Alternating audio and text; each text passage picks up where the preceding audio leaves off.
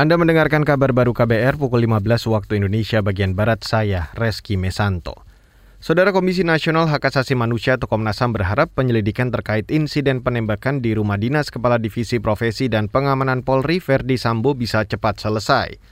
Meski begitu, Komisioner Komnas HAM Khairul Anam mengatakan, cepat lambatnya penyelidikan sangat tergantung pada pihak yang diperiksa. Satu, proses ini secara prinsip kami kepingin cepat secara prinsip. Namun demikian dari berbagai pengalaman e, penanganan kasus di Komnas HAM itu ternyata tergantung juga dengan para pihak yang lain. Ada pihak-pihak yang ketika kami undang ya misalkan ahli atau kita panggil e, apa untuk minta keterangan dan sebagainya itu gak ketemu e, jadwalnya sehingga memang e, molor.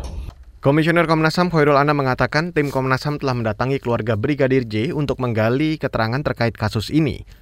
Selanjutnya, Komnas HAM berencana memeriksa polisi, dokter, ahli cyber, serta Ferdi Sambo dan istri.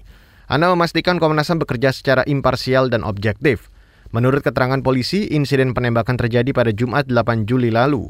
Polisi menyebut Brigadir J tewas ditembak setelah diduga melakukan pelecehan pada istri Kadif Propram Polri. Beralih ke berita selanjutnya, Saudara. Komisi Pemberantasan Korupsi atau KPK memanggil tiga saksi terkait kasus dugaan suap dan penerimaan gratifikasi pemberian izin usaha pertambangan di Kabupaten Tanah Bumbu, Kalimantan Selatan. Kasus itu melibatkan ex-bupati Tanah Bumbu, Mardani Hamaming, Juru bicara KPK Ali Fikri mengatakan saksi yang diperiksa yaitu Komisaris Utama PT Prolindo Cipta Nusantara, Stefanus Wendiat, bekas Direktur PT Transurya Perkasa Muhammad Aliansyah, dan bekas Direktur PT Permata Abadi Raya Wawan Surya.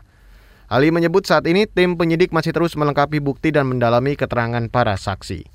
Saudara, DPRD Kota Balikpapan menyoroti masih banyaknya aset lahan milik pemerintah kota yang belum mengantongi sertifikat tanah. Ketua Komisi 1 DPRD Kota Balikpapan, Laisa Hamisa mengatakan, lahan yang belum mengantongi sertifikat akan rentan sekenta dengan masyarakat. Ada sekian banyak yang masih belum belum ada sertifikat contoh sekolahan ya kan ada sekolahan tapi belum punya sertifikat ya kan? Mungkin salah satu juga tadi pasar. Ya pasar pemerintah tapi belum punya anu sertifikatnya. Kemudian bangunan-bangun atau hutan kota. Hutan kota itu kan punyanya pemerintah. Ketua Komisi 1 DPRD Kota Balikpapan, Laisa Hamisa menyebut selama ini banyak lahan milik pemerintah Kota Balikpapan yang berseketa dengan masyarakat. Kasus-kasus ini selalu menjadi catatan merah Badan Pemeriksa Keuangan atau BPK. Kata dia, pemerintah pusat sudah mendorong pemerintah daerah yang asetnya belum mengantongi sertifikat untuk segera mengurus karena akan dipermudah. Dan saudara, demikian kabar baru saya Reski Mesanto.